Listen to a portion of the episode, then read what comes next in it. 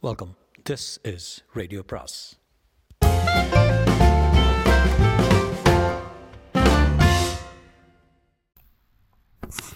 பொன்னியின் செல்வன் அத்தியாயம் நாற்பத்தி இரண்டு சுரம் தெளிந்தது.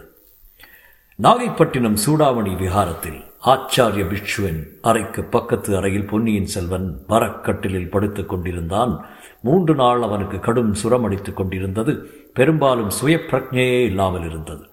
இந்த நாட்களில் பிக்ஷுக்கள் அவனை கண்ணும் கருத்துமாக கவனித்துக் கொண்டு வந்தார்கள். வேலைக்கு வேலை மருந்து கொடுத்து வந்தார்கள். அடிக்கடி வாயில் தண்ணீர் ஊற்றிக் கொண்டு ஜாக்கிரதையாக பார்த்து வந்தார்கள்.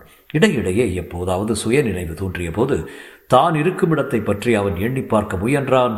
அவனுக்கு எதிரில் சுவரில் எழுதியிருந்த சித்திர காட்சி அவனுடைய கவனத்தை கவர்ந்தது. அந்த சித்திரத்தில் தேவர்கள் கந்தர்வர்கள் கந்தர்வர்கள் யக்ஷர்கள் காணப்பட்டார்கள். அவர்களில் சிலர் பலவித இண்டிசை கருவிகளை வைத்துக் கொண்டிருந்தார்கள். சிலர் வெண்சாமரங்களையும் வெண்கொற்ற குடைகளையும் ஏந்தி கொண்டிருந்தார்கள். மற்றும் சிலர் கரங்களில் பல வர்ண மலர்கள் உள்ள தட்டுக்களை ஏந்திக் கொண்டிருந்தார்கள். இந்த காட்சி தத்ரூபமாக இருந்தது. தேவர்களின் உருவங்கள் எல்லாம் உயிர் உள்ள உருவங்களாக தோன்றின.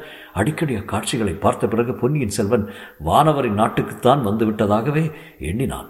அந்த தேவ யட்ச கிண்ணர்கள் கிண்ணறர்கள் எல்லாரும் தன்னை வரவேற்க வருவதாகவும் எண்ணினான். சொர்க்கலோகத்துக்குத்தான் வந்து சேர்ந்தது எப்படி என்று யோசித்தான். அடர்த்தியான தாழை புதர்களும் அத்தாழை புதர்களில் பூத்திருந்த தங்க நிற தாழம்பூக்கள் இருபுறமும் நிறைந்திருந்த ஓடையின் வழியாக வான நாட்டுக்கு தான் வந்திருக்க வேண்டும் என்று தோன்றியது. அந்த ஓடை வழி நினைவு வந்தபோது தாழம்பூக்களில் இருந்து வந்த நறுமணத்தையும் அவன் நுகர்வதாக தோன்றியது. ஓடையில் ஒரு படகில் ஏற்றி தன்னை ஒரு தேவகுமாரனும் தேவகுமாரியும் அழைத்து வந்ததும் லேசாக நினைவுக்கு வந்தது. தேவகுமாரன் சிவபக்தன் போலிருக்கிறது இனிமையான தேவார பாடல்களை அவன் அடிக்கடி பாடினான். தேவகுமாரி என்ன செய்தாள்? அவள் பாடவில்லை. அவள் அவ்வப்போது இரண்டொரு வார்த்தைகள் மட்டுமே கூறினாள். அதுவே தேவகானம் போல் இருந்தது. ஆர்வமும் அன்பும் நிறைந்த கண்களால் தன்னை அடிக்கடி பார்த்து கொண்டிருந்தாள். அவ்விருவரும் இப்போது எங்கே? வானவர் நாட்டில் தேவர்கள் யக்ஷர்கள் கிண்ணறர்களை தவிர புத்த பிக்ஷுக்களும் முக்கியமான இடம் உண்டு போலும். அவர்கள்தான் தேவலோகத்து அமுத கலசத்தை பாதுகாக்கிறவர்கள் போலும் அடிக்கடி புத்த பிக்ஷு ஒருவர் அவனை நெருங்கி வருகிறார். அவனுடைய வாயில் சிறிது அமுதத்தை ஊற்றிவிட்டு போகிறார். தேவலோகத்தில் மற்ற வசதிகள் எவ்வளவு இருந்தாலும் தாகம் மட்டும் அதிகமாகவே இருக்கிறது. இன்னும் கொஞ்சம் அதிகமாகவே இந்த புத்த பிக்ஷு தன் வாயில் அமுதத்தை ஊற்றிவிட்டு போகக்கூடாதா? தேவலோகத்தில் கூட ஏன் இந்த தரித்திர புத்தி? ஒருவேளை அமுதத்தை ஒரேடியாக அதிகமாக அருந்தக்கூடாது போலும். இது அமுதமா அல்லது ஒருவேளை ஏதேனும் மதுபானமா? சிச்சி பிக்ஷுக்கள் கேவலம் மதுவை கையினாலும் தொடுவார்களா? தன் வாயிலை தான் கொண்டு வந்து ஊற்றுவார்களா?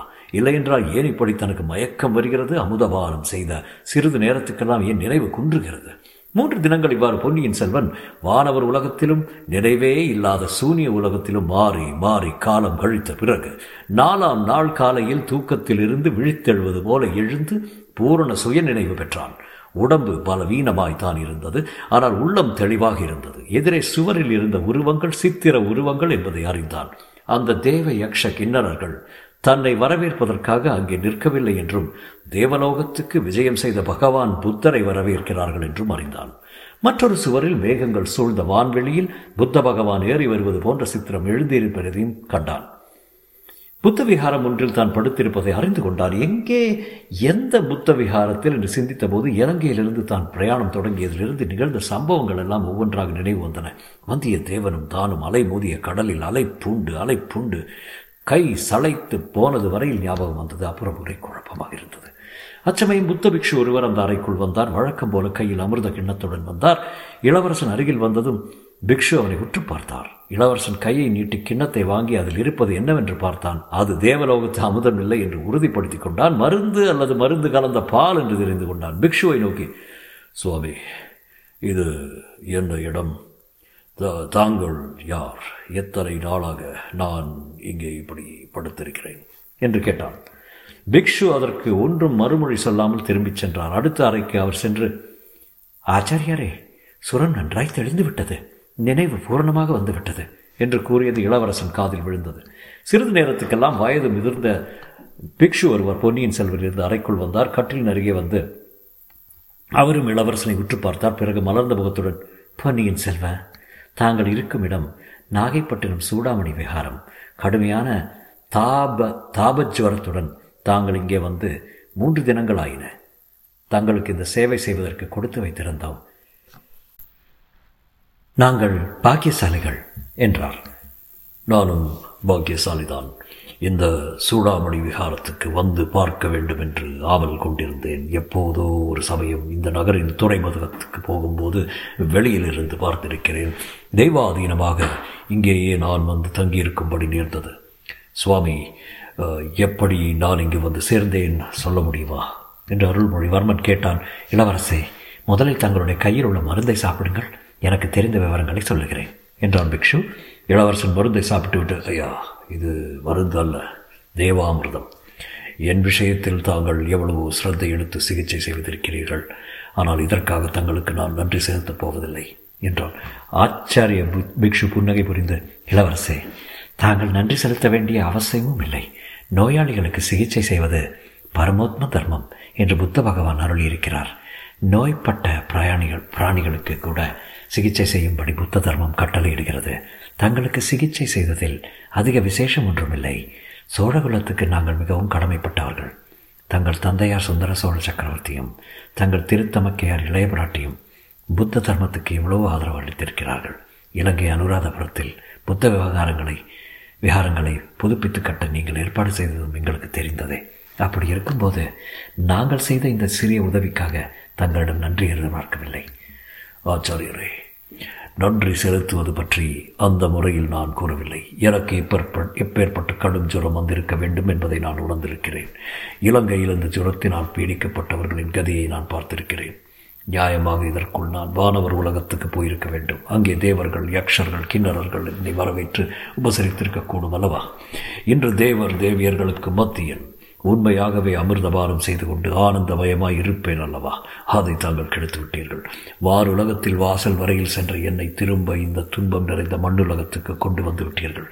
ஆதலின் எனக்கு தாங்கள் நன்மை செய்ததாகவே நான் எண்ணவில்லை. ஆகையால் தான் தங்களுக்கு நன்றி செலுத்தப் போவதில்லை என்று கூறினேன். ஆச்சாரிய பிஷுவின் முகம் ஆனந்த பூரிப்பினால் மலர்ந்தது. பொன்னியின் செல்வ தாங்கள் வானுலகத்துக்கு போக வேண்டிய காலம் வரும்போது தேவேந்திரனும் பிற தேவர்களும் விமானங்களில் வந்து தேவ தந்துவிகள் முழங்க மலர் மாறி பொழிந்து தங்களை அழைத்து செல்வார்கள். ஆனால் அந்த காலம் இன்னும் நெடுந்தூரத்தில் இருக்கிறது. இந்த மண்ணுலகில் தாங்கள் செய்ய வேண்டிய அரும்பெரும் காரியங்கள் எத்தனையோ இருக்கின்றன. அவற்றை முடித்துவிட்டளவா வானுலகம் செல்வது? பற்றி யோசிக்க வேண்டும் என்றார். இதுகாரும் சாய்ந்து படுத்திருந்த பொன்னியின் செல்வன் நிமிர்ந்து உட்கார்ந்தான். அவனுடைய திருமுகத்தில் அபூர்வமான களை ஒலிந்தது. அவனுடைய விசாலமான நயனங்களிலிருந்து மின்வெட்டு போன்ற ஒளிக்கிரணங்கள் அலை அலையாக கிளம்பி அந்த அறையை ஜோதிமயமாக செய்தன. ஆச்சாரியரே தாங்கள் கூறுவது உண்மை. இந்த மண்ணுலகில் நான் சில காரியங்களை சாதிக்க விரும்புகிறேன். அரும்பெரும் பணிகள் பல செய்து முடிக்க விரும்புகிறேன். இந்த சூடாமணி விகாரத்தை ஒரு சமயம் வெளியிலிருந்து பார்த்தேன். அனுராதபுரத்தில் உள்ள ஸ்தூபங்களையும் விகாரங்களையும் பார்த்தேன். அங்கே உள்ள அபயங்கரி விகாரத்தை போல பெரிதாக இந்த சூடாமணி விகாரத்தை புனர் நிர்மாணம் செய்யப் போகிறேன். அனுராதபுரத்தில் உள்ள பெரிய பெரிய புத்தர் சிலைகளை போன்ற சிலைகளை இந்த விகாரத்திலும் அமைத்து பார்க்கப் போகிறேன். இன்னும் இந்த சோழ நாட்டில் உள்ள சிவாலயங்களை அம்மாதிரி புதுப்பித்து கட்டப் போகிறேன். இலங்கையில் உள்ள ஸ்தூபங்களையும் விகாரங்களையும் பார்த்துவிட்டு இச்சோழ நாட்டில் உள்ள ஆலயங்களையும் நினைத்து பார்த்தால் எனக்கு உடலும் உள்ளமும் குன்றுகின்றன.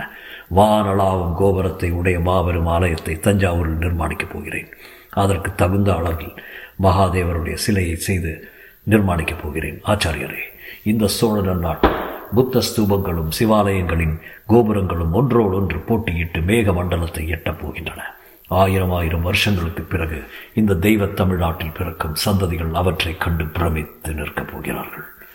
இவர் ஆவேசம் கொண்டவன் போல் பேசி வந்த இளவரசன் உடலில் போதிய பலம் இல்லாமையால் கட்டிலில் சாய்ந்தான். உடனே ஆச்சரிய பிக்ஷு அவனுடைய தோள்களை பிடித்துக் கொண்டு கட்டிலில் தலையடிபடாமல் மெல்ல மெல்ல அவனை படுக்க வைத்தார். நெற்றியில் கையினால் தடவி கொடுத்து இளவரசே தாங்கள் உத்தேசித்த அரும்பெரும் காரியங்கள் எல்லாம் காலாகாலத்தில் செய்து முடிப்பீர்கள். முதலில் உடம்பு பூரணமாய் குணமடைய வேண்டும். சற்று அமைதியாயிருங்கள் என்றார். தொடரும்.